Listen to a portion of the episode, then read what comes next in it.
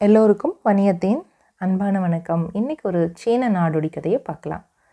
சில காலங்களுக்கு முன்னாடி சீன நாட்டை ஒரு மன்னன் அரசாட்சி செஞ்சுட்டு வந்தான். சில காலம் இல்லை இல்லை ரொம்ப காலத்துக்கு முன்னாடி. அந்த மன்னனுக்கு இயற்கையை ரசிப்பதில் அதிக ஆர்வம். தன்னோட அரண்மனையில் அதை சுற்றியுள்ள தோட்டங்களும் சோலைகளும் உலகிலேயே ரொம்ப அழகுள்ளதாக மாற்றி அமைக்கணும்னு ஆர்வம் கொண்டார். உடனே அதற்கான ஏற்பாடுகள்லாம் நடந்துச்சு. அரசாங்கத்திலிருந்து ஏலா ஏராளமான செல்வங்கள் அதற்காக செலவிடப்பட்டுச்சு. அந்த மாளிகை எங்கெல்லாம் பக்கமும் தங்கத்தாலான கூரைகள் வெள்ளி மணிகள் எல்லாமே அப்படியே பார்க்குறவங்களையெல்லாம் அசர வச்சுச்சு. மாளிகையை சுற்றிலும் தோட்டங்கள் போடப்பட்டுச்சு. புதிய மரங்கள் செடிகள்லாம் நட்டப்பட்டுச்சு. புதிய புதிய மலர்களை தோற்றுவிக்கும் கொடிகளும் நட்டப்பட்டுச்சு. சோலைகள் எல்லாம் பூத்து குலுங்கும் பூவனமாக மாற்றி அமைக்கப்பட்டுச்சு சோலைகள் நடுவில் நீரோடைகளும் அமைக்கப்பட்டுச்சு. உலகெல்லாம் இருக்கிற பல நாடுகளிலிருந்து இந்த அரண்மனையை தோட்டங்களை பார்க்க மக்களும் மன்னர்களும் எழுத்தாளர்களும் வந்து பார்த்து வியந்தாங்க. தங்களுடைய மகிழ்ச்சியும் வாழ்த்துக்களையும் மன்னருக்கு தெரிவித்தாங்க எழுத்தாளர்கள் மன்னரையும் நாட்டையும் புகழ்ந்து எழுதி தள்ளினாங்க.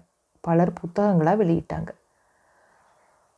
ஒரு எழுத்தாளர் தன்னோட நூலில் புத்தகத்தில் அரண்மனை தோட்டம் பூங்காவில் அழகை விட இந்த நாட்டில் நைட்டிங்கேள் அப்படின்னு ஒரு பறவை இருக்குது அந்த பறவையுடைய இசை குரல் மனசை உருகுதுன்னு எழுதி உருக்க வைக்குதுன்னு எழுதிட்டார்.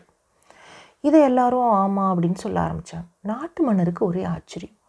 ஆனால் ஒரு சமயம் என்ன கோடி கோடியாக செலவழித்து அரண்மனை தோட்டங்களும் சோலைகளும் அதையும் இதையும் பண்ணி வச்சா ஒரு பறவையோட இதைத்தான் வியந்து பேசுகிறாங்களே தவிர இந்த தோட்டத்தை பற்றியெல்லாம் வியந்து பேசலையே அவ்வளவா அப்படின்னு ஒரு வருத்தம் வந்துருச்சு ராஜாக்கு. அரண்மனை ஊழியர்கள் எல்லாத்தையும் அழைச்சி மன்னர் கேட்டார். அந்த நைட்டிங்கில் பறவையை பற்றி தகவல் தெரியுமான்னு யாருக்குமே பதில் தெரியல. மன்னனோட பெண் இருப்பாள் இளவரசி அவன் மட்டும் அவளோட ஃப்ரெண்டு சொன்னாலாம் நான் பார்த்துருக்கேன் அது ரொம்ப இனிமையாக பாடும்னு. அப்போ இந்த பறவை எங்கே இருக்கும் அப்படின்னு கேட்டாங்க. எல்லாரும் வாங்கன்னு கூட்டிகிட்டு போனாங்க. அங்கே ஒரு மரத்தடியில் நிறுத்தி அந்த மரத்தோட உச்சியில் நைட்டிங்கில் பறவை உட்காந்துருக்கிறத காமிச்சேன். எல்லோரும் பார்த்தாங்க. அது சுற்றியும் முற்றியும் பார்த்துட்டு பாடிக்கிட்டு இருந்துச்சு. இதுதான் அந்த நைட்டிங்கேல் பறவைன்னு அவள் சொன்னான். ஓஹோ அப்போ மன்னருடைய உதவியாளர் கேட்டார். அருமையாக பறவையே எங்களுக்கு ஒரு பாட்டு பாடேன் நாங்கள் ரொம்ப உன்னோட பாட்டை கேட்கணுன்னு ஆசையாக இருக்குது அப்படின்னோடனே அந்த பறவையும் பாடும். இப்படி ஒரு அதிசயம் இங்கே இருக்கிறது எங்களுக்கு தெரியாமல் போயிடுச்சு. அச்சோ மன்னர் உன்னை பார்க்கணுன்னு நினைக்கிற வரியா அப்படின்னு கேட்பார் இந்த உதவியாளர். அரண்மனையில் நைட்டிங்கல் பறவைக்கு ஏக மரியாதை கிடச்சிச்சு. பூரண சுதந்திரமும் கிடச்சிச்சு. தங்கத்தில் நாற்காலி குட்டி வீடு முத்துலேயே அதனோட வாசல்னு அப்படி ராஜ மரியாதை. தினமும் மன்னருக்காக அந்த பறவை பாடுச்சு. மன்னரும் அந்த குரலோட இனிமையை ரசித்தார் ரொம்ப பிடிச்சிருந்தது. அதுக்கு பத்து பேர் வேலைக்காரங்க வேற வச்சார். அதுக்கு தண்ணி குடிக்கிற கொடுக்கறக்கு ஒரு ஆள் உணவு கொடுக்கறக்கு ஒரு ஆள்னு பத்து பேர் வேலைக்கு வச்சார். ஒரு நாள் வெளிநாட்டிலேருந்து ஒரு வியாபாரி வந்தார் மன்னரை சந்திக்கிறதுக்கு. ஒரு பரிசு பொருளும் வாங்கிட்டு வந்தார். அந்த பரிசு பெட்டியை மன்னர் திறந்து பார்த்தா அதில் ஒரு அழகான பறவை பொம்மை இருந்துச்சு. அது அச்சு அசல் நைட்டிங்கேல் பறவை மாதிரியே இருந்துச்சு. சாவி கொடுத்தா அதாவது கீ கொடுத்தா நைட்டிங்கல் குரலை பாதியே அது வந்து என்ன பண்ணும்? சத்தம் கொடுக்கும். இது ரொம்ப ஆச்சரியமாக இருந்தவருக்கு அதை பத்திரமா வச்சுக்கிட்டார்.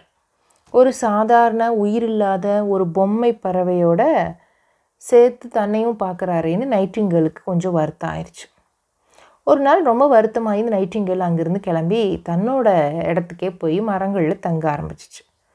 ஆனால் பொம்மை பறவை என்ன பண்ணுச்சு? மீண்டும் மீண்டும் சாவி கொடுக்க கொடுக்க கொடுக்க என்ன பண்ணும்? பாடும். சாவி தீந்து போனால் கீ தீந்து போனால் நின்றும்.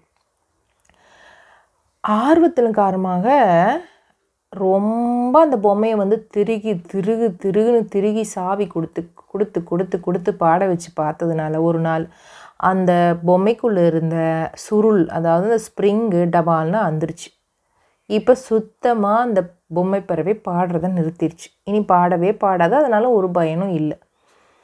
நைட்டிங்கல் இருந்ததுனால என்னோடய லைஃப் வந்து ரொம்ப ஹாப்பியாக இருந்துச்சு. ஆனால் இந்த பொம்மை வந்தோடனே இந்த பொம்மையை பார்த்துட்டு நான் நைட்டிங்கல் விட்டுட்டேன். இப்போ நை இந்த பொம்மையும் போயிடுச்சேன்னு மன்னர் வருத்தப்பட்டார். தயவு செஞ்சு யாராவது போய் அந்த நைட்டிங்கேல் இங்கே மறுபடியும் கூட்டிகிட்டு வாங்க. நான் ரொம்ப வருத்தமாக இருக்கேன்னு சொல்லுங்கன்னு மன்னர் அனுப்புவார். நைட்டிங்கேலும் ரொம்ப கோ கவலையாக இருந்ததுனால ஒரே மரத்தில் தங்காமல் வேறு வேறு வேறு வேறு இடங்களில் வேறு வேறு மரங்களில் தங்கினதுனால அரண்மனை ஊழியர்களால் அந்த பறவையை கண்டுபிடிக்கவே முடியல. இப்போ அரண்மனையில் இருக்கிற மன்னருக்கு உடல்நிலை ரொம்ப மோசமாயிடுச்சு பேச்சு மூச்சு இல்லாமல் இருக்க ஆரம்பித்தார் அவ்வளோ வருத்தமாயிட்டார். அப்போது நைட்டிங்கேல் பறவை இதை தெரிஞ்சுக்கிட்டு எப்படியோ உள்ளுணர்வால் தெரிஞ்சுக்கிட்டு அந்த நைட்டிங்கேல் பறவை வந்து வந்துச்சு. சுற்றியும் முத்தியும் பார்த்துட்டு தன்னோட இனிமையான குரலால் அழகாக ஒரு பாட்டை பாடிச்சு. அந்த பறவை பாட பாட பாட மன்னரோட உடல் லேசாக அசைஞ்சது. உடனே பறவை மன்னா என்னோட மேலே நீங்கள் வருத்தமாக இருக்கிறத தெரிஞ்சுக்கிட்டேன். நீங்கள் என் மேலே எவ்வளோ அன்பு வச்சுருக்கீங்கன்னு தெரிஞ்சு தான் திருப்பி வந்து நான் பாடினேன். இனிமேல் நான் இங்கே உங்கள் மக்களுக்காக நான் எப்போவுமே பாடுவேன். இந்த அரண்மனை தோட்டத்திலே என்னை விட்டுருங்க. என்னை வீட்டுக்குள்ளே அரண்மனைக்குள்ளே அடைக்க வேண்டாம் அப்படின்னு கேட்டுக்கும். உடனே மன்னர் எழுந்து உட்காந்து நிச்சயமாக உனக்கு எது விருப்பமோ அப்படியே அப்படின்னு சொல்லிட்டு ஆரோக்கியமாக இருந்தாராம். அதோட இந்த கதை முடிஞ்சு போச்சான் இன்னும் நிறைய கதைகளோட பாடல்களோட வணியத்தை உங்களை சந்திக்கிறேன். அது வரைக்கும் நன்றி வணக்கம்.